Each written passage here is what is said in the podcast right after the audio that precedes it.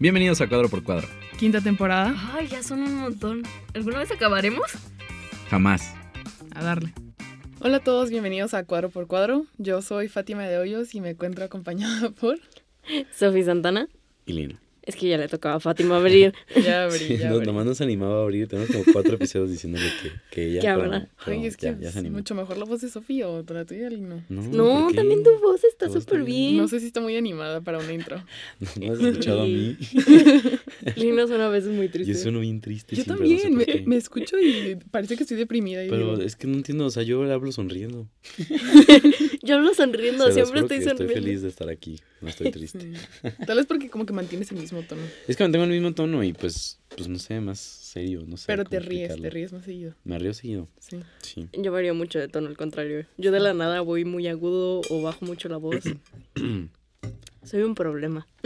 No. Le da ritmo al podcast. Bueno, Pero pues, entonces, ¿de qué vamos a hablar hoy? a El viaje del héroe, ahora el sí. viaje del héroe. Sí. Y yo, es que el episodio pasado yo pensé que íbamos a hablar de eso y, y resulta que no. Entonces iba muy poco preparada. Ya, por fin, ahora sí. Hubo una confusión ahí, pero ya por fin llegamos. Sí. Y yo me emociona, me emociona porque he leído mucho sobre este tipo de temas. Entonces, como.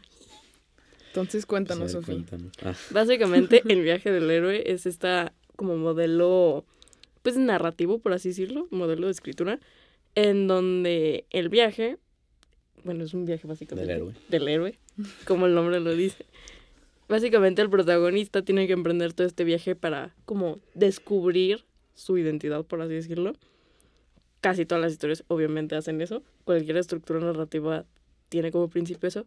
Pero el viaje del héroe probablemente lo habrán visto más claramente o más obviamente en películas como Harry Potter, como Star Wars. Star Wars. El Señor de los Anillos. Señor de los Cualquier Anillos. película de Sí, fantasía básicamente es así, aunque también lo puedes encontrar en películas normales. O sea, no necesariamente tiene que ser fantasía y todo eso, pero pues normalmente lo identificas más fácil por el nombre de los como steps que tiene el viaje del héroe, que son en total 12.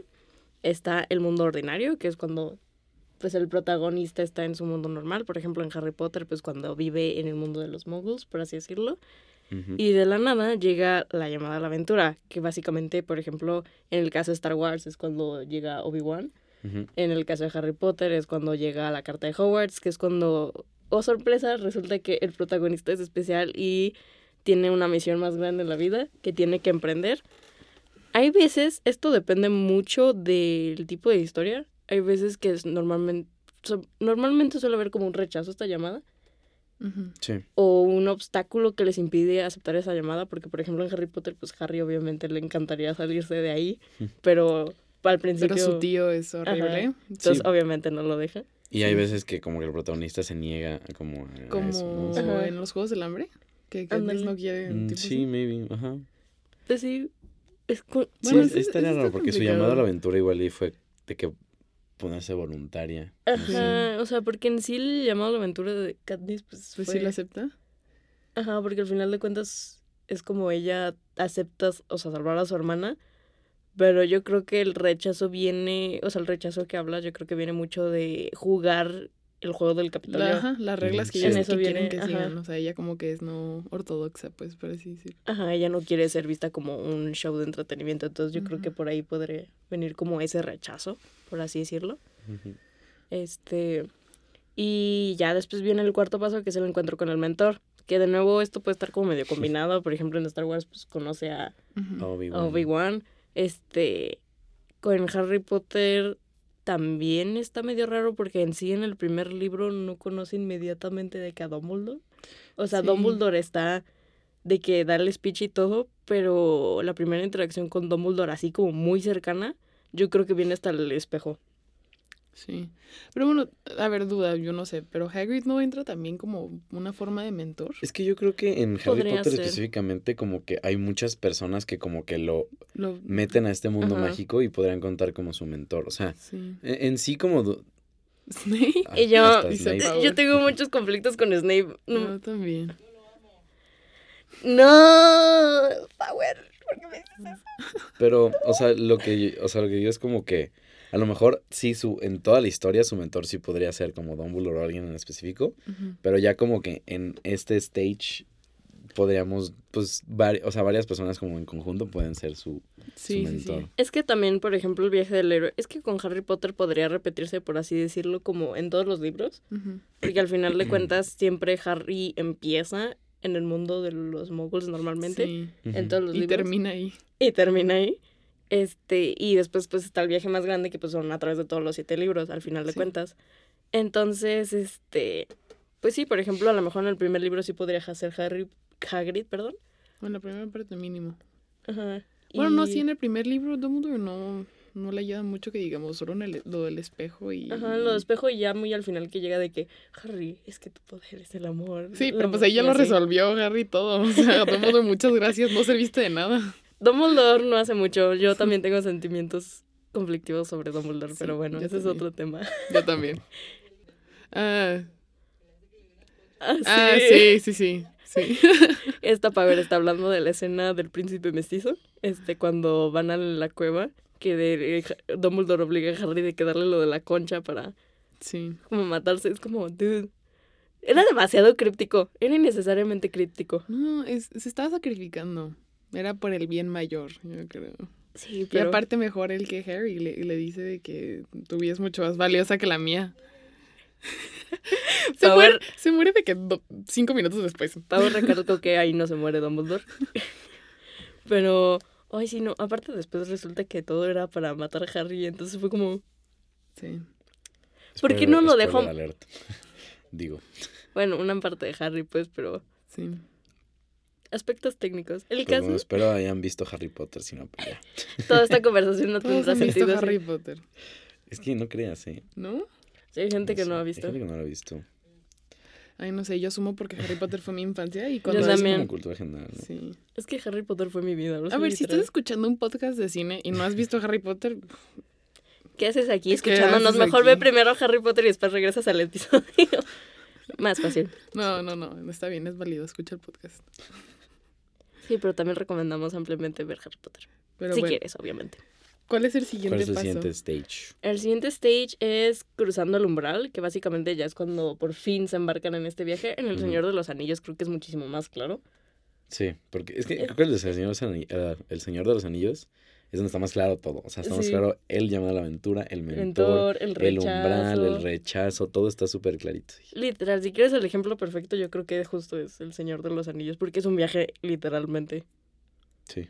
Entonces es Sí. como. Es la parte más clásica. Y bueno, pues después vienen las pruebas, aliados y enemigos, que pues es cuando justo empiezan a conocer pues a todos los demás personajes o cuando se empiezan a introducir pues los personajes secundarios, por ejemplo, en este en Star Wars pues podrían ser de que Arturito, Han este Han Solo, Leia, bueno, Leia un poquito después, pero pero podría ser ahí, en Harry Mm. Potter pues Hermione y Ron, Draco Malfoy, Sí, sí, sí. se empieza a Sí, es como cuando ya se introducen los personajes pues de, de toda la historia. Exacto. Y ya después viene el acercamiento, que es cuando se empiezan, o sea, es cuando empieza como a revolucionar más la historia, empieza como a desarrollarse más la trama, empieza a haber como más acción. Aquí más o menos si lo ves en otra estructura narrativa, por ejemplo, más aristotélica, que son lo de los tres actos, pues ya después de cruzando el umbral es cuando podrías empezar a decir que todo empieza el segundo acto. el segundo. Entonces, normalmente es cuando toda la historia va como en su vida, por así decirlo. O sea, todo parece como bonito, bueno, todo va saliendo bien, no hay muchas dificultades. Sí, todavía O no las está como el clímax, ¿no? Ajá, las dificultades en sí no son tan difíciles de superar a pesar de que hay. Entonces, por ejemplo, en Harry Potter, pues podrían ser todo el juego del Quidditch. Bueno, la primera, hablando claramente porque hemos estado agarrando mucho la primera. Este, o si lo ves como más general, pues podrían ser los primeros tres libros de Harry Potter. Podrían ser como justo estas primeras como pruebas. Sí. sí. Y ya el Maybe. cuarto sería, por ejemplo, la gran prueba, porque es justo cuando empiezan a, a subir como los stakes de la intensidad. por A partir del final del 4. Ajá, que es justo cuando regresa Voldemort. Sí, es cuando ya como que, como que todo se vuelve real, ¿no? O sea, como que ya empieza Sí, la sí, historia sí. bien. Sí, que justo esa etapa se llama la gran prueba, que es justo cuando ya todo empieza a volverse real, es como el punto de no retorno. A partir de aquí ya no puedes regresar a tu mundo normal, tienes que enfrentar las cosas. Pero, pues obviamente, no todo se puede a la primera. Bueno, bueno, antes de eso, este, se supone que sigue el, la recompensa. Este. Bueno, ¿Sí? no, este está mal. No, es el- la caída del héroe. Y yo estaba Ajá, viendo una imagen que está mal. Ajá, Sí, es el, la gran derrota, creo, Ajá, la así. gran derrota, algo así se llama el, el abismo, a veces le dicen. Que es justo Sí, cuando. es como la, el, le dicen como muerte y renacimiento, que es como que después del gran problema, como que lo, se sobrepone. Sí, pero primero es justo, o sea, según yo, primero es la gran derrota, que es cuando, pues, por ejemplo, yo creo que sería el quinto libro de Harry Potter, que es cuando, pues, todo empieza a caerse Sí, sí, sí. a pedazos. Este, se muere la persona más importante para Harry en ese momento. Este, en Star Wars, pues, es justo el final también de la, del quinto episodio, si hablamos nomás de la primera trilogía. Mm, sí, sí puede ser el final quinto. que es cuando parece que todos los villanos están ganando, del mal está sobre el bien. Y entonces nuestro héroe está forzado a volverse más fuerte, a tener que entrenar de nuevo. Entonces es cuando pues, suele ir ya sea un entrenamiento, por ejemplo, de nuevo en Star Wars, pues va con Yoda. Este, en Harry Potter, pues la sexta. El sexto libro es más tranquilo, en realidad no es como que se haga más fuerte y es como más evolución de personaje ahí. Pues Es más descubrir como conocimiento. Sí, o sea, es que no, o sea, a veces no, o sea, no siempre tiene que ser como volverse fuerte realmente, Pero a ver, al final. sino, o sea, esta como transformación. Ajá, o del en sí, personaje. ¿sabes? Ajá. Pero sí es válido que el héroe pierda, ¿no? O sea, yo chequé y de que, por ejemplo, en la 6 yo consideraría que... fue una pérdida total porque al final lo que hicieron, o sea, todo ese viaje que hizo con Dumbledore al final, no le sirvió de nada porque lo que consiguieron era falso. O sea, ok, maybe lo emprendió en otro viaje ya para encontrar Pues los- que yo diría que eso cuenta como el, el abismo, ¿no? O sea, como la caída. Sí. Ajá. Pero de que la película en sí sola, o sea, dejando a un lado de que Mm. los siete libros. Ah, Ah, es que, es que se escuchó como que ibas a decir algo, entonces pensé. Sí.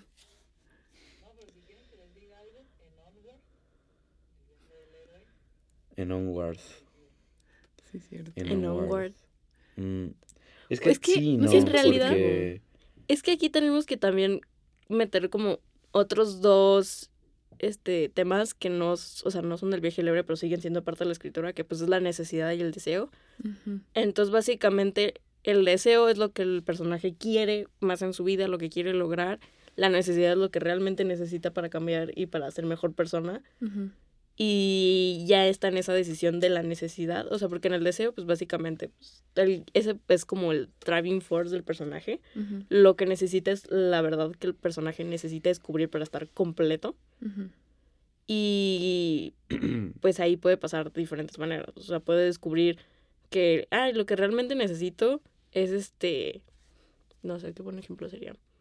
Por ejemplo, en Onward, hablando de Onward, este, lo que más quiere el protagonista, pues obviamente es volver a ver, ver a su papá, A su conocer papá, a su sí. papá. Pero se da cuenta que eso no es lo que necesita él, es lo que necesita su, hermano. Entonces, por eso él decide que, ¿sabes qué? Yo no lo necesito tanto, o sea, yo estoy bien así con esta aventura. Creo que él necesita decir, cerrar ese ciclo porque a él le afecta más. Entonces, al final de cuentas, sí termina siendo un viaje positivo porque el personaje se da cuenta de la verdad y es lo que termina siendo lo más completo. Por ejemplo, en un caso negativo sería en Uncle James, donde el personaje se da cuenta así como de lo que realmente como necesita, pero nunca le hace caso, entonces termina... Perdón, tengo un acento raro. No, es por la Julia, la Julia Fox. Ah, La Julia Fox tiene un acento eh, muy californiano que sí, que como que queman las palabras. Entonces dijo Uncle James, pero de que dijo Un- James o algo así dijo y todo el mundo ay, qué tic y ya. Pero ahorita por eso dijo Power. y yo pensé que lo había dicho No, feo, no, no, tú yo, lo dijiste "No". normal, nada más. Power es una referencia medio oscura. Este, ¿y qué estaba diciendo? Que él se da cuenta la verdad, pero la ignora. Ah, sí, entonces pues obviamente eso termina destruyéndolo y su final va acorde a eso. También hay veces que el personaje nunca se da cuenta de lo que realmente necesita, entonces termina en esa autodestrucción. Entonces también depende mucho de eso de cómo termina el viaje del. Puede terminar de que ignorándolo. O, pues normalmente el viaje del héroe es una estructura que va te- con tendencia a lo positivo, pues, o sea, justo como a lo que Lino decía del renacimiento, que ya es cuando el personaje, pues, como obtiene este conocimiento o realmente resucita en el caso de Harry Potter, podríamos decir Ujú. este Y pues ya tiene como este elixir, esta solución, que normalmente suele ser como esa verdad el personaje descubre en sí mismo, de cómo resolver o cómo enfrentar ese gran mal, en el caso de fantasía, o en, este, enfrentar ese problema, o todo depende de la historia, obviamente.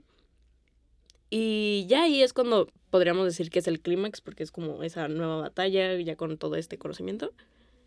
Y pues obviamente termina la batalla y ya es cuando llega el camino de regreso, que es como regresar a tu mundo ordinario, pero ya con un, ya siendo una nueva persona. Ujú. Entonces Sí. es- ya es el último estado. Es, y es normalmente como el último cacho del tercer acto, que ya es lo del aftermath. Sí, que regresan como al punto de partida, pero con un cambio, ¿no? Sí, Que sí, eso sí. es como al final todo lo que representa. Yo también quería, quería hablar de, eh, o sea, quería como que darle un, sí, o sea, más que un clásico camino del héroe, eh, Dan Harmon, el creador de, de Ricky Ah, Morty, sí. Él también propuso, es, es, es muy similar al camino del héroe, o sea, no, no, no sé si diría que es como algo diferente. Es, es Él, algo lo- él lo llamó como los ocho pasos para una buena historia o algo así. Y son muy parecidos a- al viaje del héroe. Son, este, empiezan en el punto de partida, igual. Luego está necesitar algo, Sí. ¿no? Que es como sería como el llamado a la aventura, pero más general. Necesitar, ir. Aquí no se dice exactamente que cruza el umbral, pero pues se, se intuye, ¿no? Ir es cruzar el umbral. Buscar, encontrar, tomar, regresar y el cambio. Y se regresa al punto de partida. Eso es, pues, básicamente el camino del héroe, pero como que se puede adaptar a muchos tipos de historia, ¿no? Y yo quería decir que está este como anticamino del héroe que podemos ver, por ejemplo, en Breaking Bad con. Walter White, que es como más que un camino del héroe, o sea, se siente así porque él eh, empieza como en, en el mundo ordinario, que es como su vida diaria. Tener cáncer y pues que descubra que se puede vender droga es como su llamado a la aventura, Sí, podemos decir, sí. porque empieza con, una, con un motivo noble que es eh, Dejar pues dejar dinero bien, con, sí. con- dejar dinero a su familia, ¿no? Y pues esto pues ya sabemos cómo termina, si no han visto Breaking Bad, pues digo, tampoco, es también es cultura general que no Sí. termina bien. Pero sí, termina como que es un descenso como hacer, es un camino del villano, podría decirse, ¿no? O sea, Sí, porque se 100%. convierte desde ser una persona normal y hasta noble, se convierte en algo, pues en un, pues en un villano totalmente, Sí. son alguien malo que, que está en contra de todos los valores que, que tenía al principio. Y, y pues así, y acaba Y- muy mal. Sí, también como decías de que, o sea, empieza de necesidad a deseo, siento también, porque, o sea, llega un punto en el que dice que tu familia ya está bien con lo que le has dejado y él nada más porque ya como que, no sé, o sea, ya no, obviamente ya no quiere regresar a su vida normal porque ya se enganchó Sí. en todo este nuevo estilo de vida. Y me encanta que, o sea, sí al Sí. final sí sale que ya es malo, malo, Sí, te- pero desde el principio te dan como dando hints de que, que en realidad qué es lo que quiere, sí, ¿no? Porque él desde el principio ve su, sus diplomas que tiene, sus doctorados, ve todo eso, y él lo que quiere es sentirse alguien, sentirse poderoso desde el principio, porque desde el principio, pues sí quiere sacar dinero y saca los cálculos de cuánto van a necesitar y así, pero él como que secretamente, o sea, como que lo, no lo dice, pero con acciones demuestra que él lo que quiere es tener el poder, ¿no? O sea, de hecho, empezó con eso de la droga solo porque Hank Hank, le dijo sí. que como de, "Ah, pues, Justo iba a decir que se nota muchísimo con su divertido. relación con Hank, que al principio Hank está como muy Ajá. arriba. Y también creo que se engancha con el hecho de que Hank, pues, por la ma- mayor parte de la serie no tiene ni idea. Y él está como, sí. O sea, él no sabe, pero yo estoy arriba de él, pues. Y es con Hank que, que muchas veces se, se dan esos momentos que como que cuando Hank agarra la maleta y dice, oye, está muy pesada, ¿qué traes? Y dice que ah, 8 millones de dólares en cash. Sí, Y así, o sea, como que tiene esos momentos o los momentos donde fuerza a Walter Jr. a tomar alcohol. sí. Y Tiene como esos momentos en los que quiere solamente demostrar su poder y no necesariamente este, ganar dinero, ¿no? Porque Sí. Y al final lo dice, ¿no? Que él no está en el negocio de la droga, sino en el negocio de los imperios. Y, y no sé, o sea, hasta su, su frase que es la de I am the danger, yo vi esa escena antes de ver la serie y yo pensaba que era porque literal ya era un, ¿sabes? Ya era todo un capo sí, y así. Sí, sí, Pero en el momento de la serie es en su momento más vulnerable. sí. O sea, eso, eso de I am the danger lo dijo para él sentirse poderoso, no porque realmente él fuera así. Y por eso Breaking Bad se me hace uno de los mejores arcos de personaje en la historia y para eso son las series. Estoy de acuerdo. Yo me tardé muchísimo en terminarla porque. Por X cosa. Pero la dejé como en season. Al final de la tercera temporada. Ajá. Y empecé la cuarta y la. Y yo, y yo no manches. No, yo no pude parar. Yo creo que me eché la cuarta y la quinta como en Sí, una semana. Yo vi la primera y como la mitad de la segunda y la dejé de ver. Y luego empezó pandemia. Ujú, Vi todo lo posible en Netflix y dije como, bueno, pues voy a retomar Breaking Bad. Sí. Y como desde la segunda ya no pude parar. Ya. Sí. O sea, ya fue como todo seguido, todo seguido. Y acabé. Breaking Bad Sí. y ahí mismo vi el camino y después empecé ver Cold Soul y ya fue algo de nunca acabar. Ay, no. Sí, fue increíble, la verdad. Yo creo que la cuarta temporada fue mi favorita. Estaba traumada. Yo, neta, cada episodio que pasaba decía, cuarta. no puedo creer la cuarta qué es lo que estoy cañona. viendo. pero sí, pero no he visto Better Call Saul. No, sí tienes que verla. Ver Cold Soul es como... Es, que se parece mucho a Breaking Bad. Muchos dicen que es mejor. Yo no sabría. Yo lo veo como toda una historia. Sí, Pero Ver Call Saul también está sí, sí he increíble, escuchado que no decepciona. Tendré increíble. que verla. Y- Pero él también tiene un viaje de... Sí, tiene como un viaje del villano también, ¿no? Ajá, Y- sí, Es que me gustó Es Breaking Bad porque son tres caminos diferentes, ¿no? O sea, está el de Jesse, el de el Jesse. de Walter y el de... Ay, de Soul, pues, ¿no? Y cada uno tiene como la resolución que necesitaba. Sí. y creo que Jesse es el único que realmente tiene un camino del héroe, ¿no? Porque él empieza mal y pues Sí. termina mejor, por así decirlo, ¿no? Mejor entre comillas. Pues mejor, sí, entre... Sí. Solo contando Breaking Bad, no diría que... Es que en el camino, bueno, no sé. es difícil decirlo. Eh, Jesse, no sé, me hace- se me hace uno de los mejores personajes de que de la vida, no sé por qué. No, O sea, es un, es como- un súper buen personaje, pero sé. su, su final para mí fue...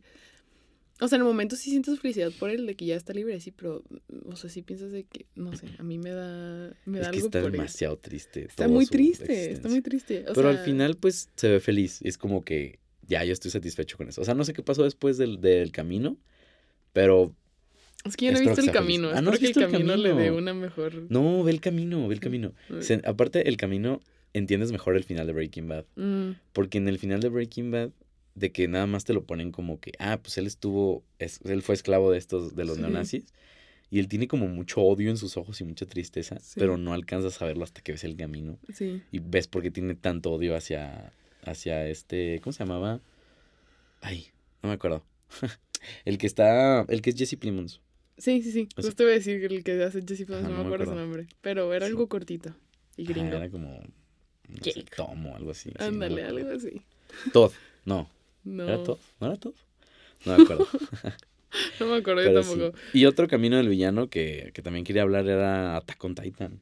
Tú, tú Fátima, no has visto Attack on Titan. No, yo no puedo entrar en esta conversación, desafortunadamente. Attack on Titan y ya que por fin terminó. Yo no he visto el final. ¿No has visto el Es final? que me niego, no la quiero acabar. ¿Cómo quieres hablar del viaje del héroe si no has visto No el la final? quiero acabar, no la quiero acabar. yo- Porque hasta la pri- hasta es que ya en las últimas temporadas ya es como muy flu, ya es como no sabes si Eren si es malo o no. Bueno, ya, spoiler, perdón. pero ya no sabes si sí o si no. Pero en todas las temporadas te empieza este Eren y es lo mismo, ¿no? O sea, es su llamado a la aventura, su cruce del Ajá. umbral, todo. Pero va descendiendo y va descendiendo poco a poco y es también un gran arco de que- personaje hacia cómo llega a que el odio, aunque sea hacia el enemigo o aunque sea el odio siempre hace que te conviertas en eso, ¿no? En un villano, en una mala persona y algo que está en contra de todo lo que él pensaba al principio, ¿no? Es que de hecho, ay Dios, tenemos dos minutos. y vamos a hablar de los Que hay que cerrar, ¿sí? Este, bueno, nomás rápido, creo que incluso en el final, viendo el final de Attack on Titan, muchos todavía debaten si Eren era malo o no. O sea, creo que es algo que todavía... Yo, es que no sé, me voy, a, me voy a esperar a ver, acabar la escuela para poder verlo. También con el anime de Scott Pilgrim. no lo quiero empezar. ¿Hay uno? acabar. Sí, sacaron acaban de sacar uno en Netflix. ¿De la película? Sí. Sí, ¿Y está bueno? con todas las Dicen que voces está originales. buenísimo. Ah, yo la Las- quiero ver. ¿Todas las voces originales? Sí, todo el ¿Hasta cast Chris Evans? original. Creo que sí. Hasta Chris Evans, no sé, creo que sí. Es que todas Según las yo voces creo que originales. Chris Evans sí. Órale. Ah, llama a Michael Cera. Ah, Pero Michael sí, Cera creo que, que todos los originales. Pero sí, igual dejamos esa discusión de Attack on Titan para... Para después, Para para, después. cuando vea el final. Un episodio Hacemos más un episodio. específico. Anime 2. Sí, anime. Nunca hemos hecho anime 2. Hay que invitar a Richie. Hay que invitar a Richie. Ayer lo vi. Aprovechen un día que yo falte porque no sé mucho de No, no, anime. no, Invitan a Richie. Está bien. Pero bueno, antes de terminar, quisiéramos hablarles de los estrenos de esta semana, una sección que hemos dejado de lado algunos episodios, pero pues que retomemos, ¿no? Esta semana se estrena, pues ya hoy es jueves, entonces hoy se vea, se estrena Napoleón y eh, Wish, la nueva Wish. película de Disney. De Napoleón, este, está buena, o sea, a mí sí me gustó. Ridley Scott se rifa siempre. Es Ridley, Ridley Scott, Scott. me encanta cómo hace como todo, como todo se parece como a gran escala. a Tenemos un episodio de Ridley Scott aprovechando por si quieres Cierto. escucharlo. Segunda Este, temporada. y me gusta como que sus batallas son como muy a gran escala y como todo muy épico.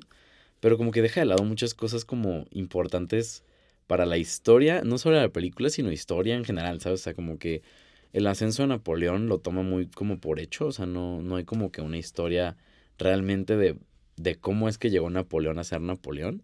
Es más como una historia de los conflictos internos que tiene. Pero a veces se interrumpe porque como que se acuerda como que, ah, pues la película Tengo es- que poner tengo que batallas. poner batallas y tengo que poner como cosas que pasaban como externamente a él. Pero mucho es de que de él como que sus inseguridades y como excentricidades que tenía. Y sí me gustó, solo igual y no era lo que esperaba tanto. ¿sabes? O sea, yo, yo me esperaba un ascenso al poder de Napoleón Y el por qué. O sea, por qué conquistó lo que, todo lo que conquistó, por qué ganó todo lo que ganó. Y acá nada más era como, bueno, pues ganó. Y un día ya no ganó y ya. O sea, fue un... No sé. No sé. eh, Sí me gustó, sí vayan a verla, la recomiendo, pero no... No... Si se esperan algo así como muy histórico, este, muy accurate históricamente, pues no, no es eso. Eh, digo, el director ya lo ha dicho muchas veces que, que no le importa. Este, y bueno, eso también está pues, chistoso, ¿no? O sea, pero bueno. Y Wish. Eh, y Wish, Wish, a ver, es, Es la película de los 100 controversial, ¿eh? años. Es la película de los 100 años de Disney. Eh, quiero empezar diciendo que las canciones están increíbles. Eso sí, o sea, las canciones me ¿El score gustaron bueno? mucho. Me gustan mucho las canciones. Y están como diferentes. O sea, como que no se sienten a lo clásico de. No sé, no se sienten como de musical, las cuenta. Ajá. A veces. Yo en TikTok he visto mucha discusión de Wish, Sí. pero está bien raro. Para empezar a escuchar la animación, que está diferente y como que Es no que- les gustó. Trataron de hacer eh, como la animación es como un grito desesperado de querer ser el gato con botas o querer ser Spider-Man. O sea, Spider-Man, sí. pero no, no quiero decir que no le sale nada, porque a veces sí se ve cool, pero no. No. No, el no grado del gato con botas o... Se ve como. Se ve como 3D no refinado. Eso más es que combinación escuché. chida. O sea, se ve como 3D que no. Que no le Que no echaron terminaron. ganas. Ajá. Pero hay, hay veces, por ejemplo, juegan mucho a veces con las sombras y así, y se ve muy cool. O luego hay momentos en los que animan objetos inanimados, Ajá. que también se ve, se recuerda como caricaturas viejas. Mm, Y eso se ve cool. O sea, es raro porque como que no es consistente, así podría decirlo. O sea, como que no, no toda la película es buena animación, pero tampoco toda es mala. sí. Entonces es como una Tiene combinación. sus buenos puntos y sus malos puntos. Pero Sí. debería de ser Y buena en siempre. historia, como que, o sea, a ver, también es difícil como qué película eliges para festejar tus 100 años, ¿no? Pero también te lo restregan en la cara. Si hay un personaje que literal cumple 100 años.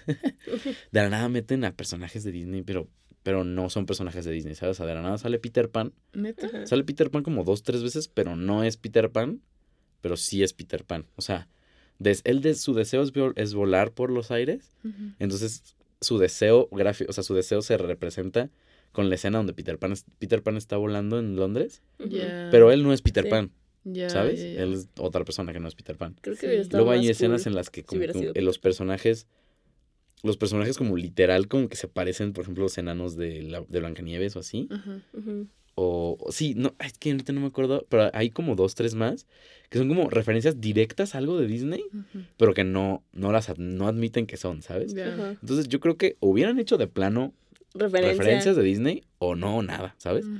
Y eso de los deseos, creo que tenían buen potencial igual en la historia, este, pero al final como que no te importan los deseos de la gente. O sea, como que no te da tiempo de encariñarte De con importe. ningún personaje, ninguno, ni con Asha. Bueno, con Asha más o menos, pero con ninguno.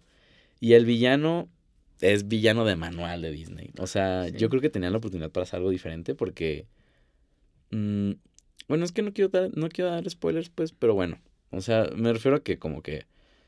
Como han sido las últimas 20 películas de Disney, Sí. Ah, el ya. villano villano. al principio no es villano y después sí. El pero- villano surprise. Sí, Sí. Y, y eso, y, y siento que sí, si quitaban, es más, creo que con pura edición, si quitaban dos, tres escenas del principio de, de Magnífico, ya quedaba mejor porque ya quedaba como un arco hacia lo malo, ¿sabes? De justo lo que decíamos de un Sí. antiviaje al héroe, porque su descenso a la locura es tipo, tipo, no sé, Doctor Strange en What If, o así. Ajá. O sea, que empieza bien y, Sí. y como que su necesidad de poder tanto, tanto y, que- y esas cosas como que lo hacen su descenso a ser, un, a ser el villano de la película. Y eso hubiera estado cool. Mm. Pero desde el principio es como todo buena onda, pero de repente saca como dos, tres cosas que es malo desde el principio. Sí. Y es como, ¿para qué? O sea, ¿para qué lo haces malo Sí. desde el principio? Si pudo ser un arco interesante. Ajá. Este, eso y pues la resolución también, pues, no, Mm. sé, no me convenció. O sea, la Es historia como- no es mala, pero es como más de lo mismo. Es como, me. Sí, es un me, Sí, Disney ha estado flaqueando en esa todo área. malito. Qué buena referencia a Doctor Strange en What If, ¿eh? Se me había olvidado de ese episodio. Me gustó mucho. No dio, está cool. un excelente Me gustó episodio. mucho. Eh, Me gustó también que empieza como las películas viejas de Disney. Ya, perdón. Ya. O sea, de que el librito y el, así. Ay, qué padre. Bueno, ya. Nos están corriendo, así Sí, que nos están cerremos. corriendo. Y ahora Ya. cierra Lino. Yo cierro. Eh, no me sé el cierre, pero síganos en todos lados. Tenemos Twitter. Twitter, arroba- Insta, Spotify, donde nos están escuchando. Todos los programas de multimedia también escúchenlos. Eh, y bueno, hasta el siguiente episodio. sí, mejor no escuchen ningún otro, nada más nosotros.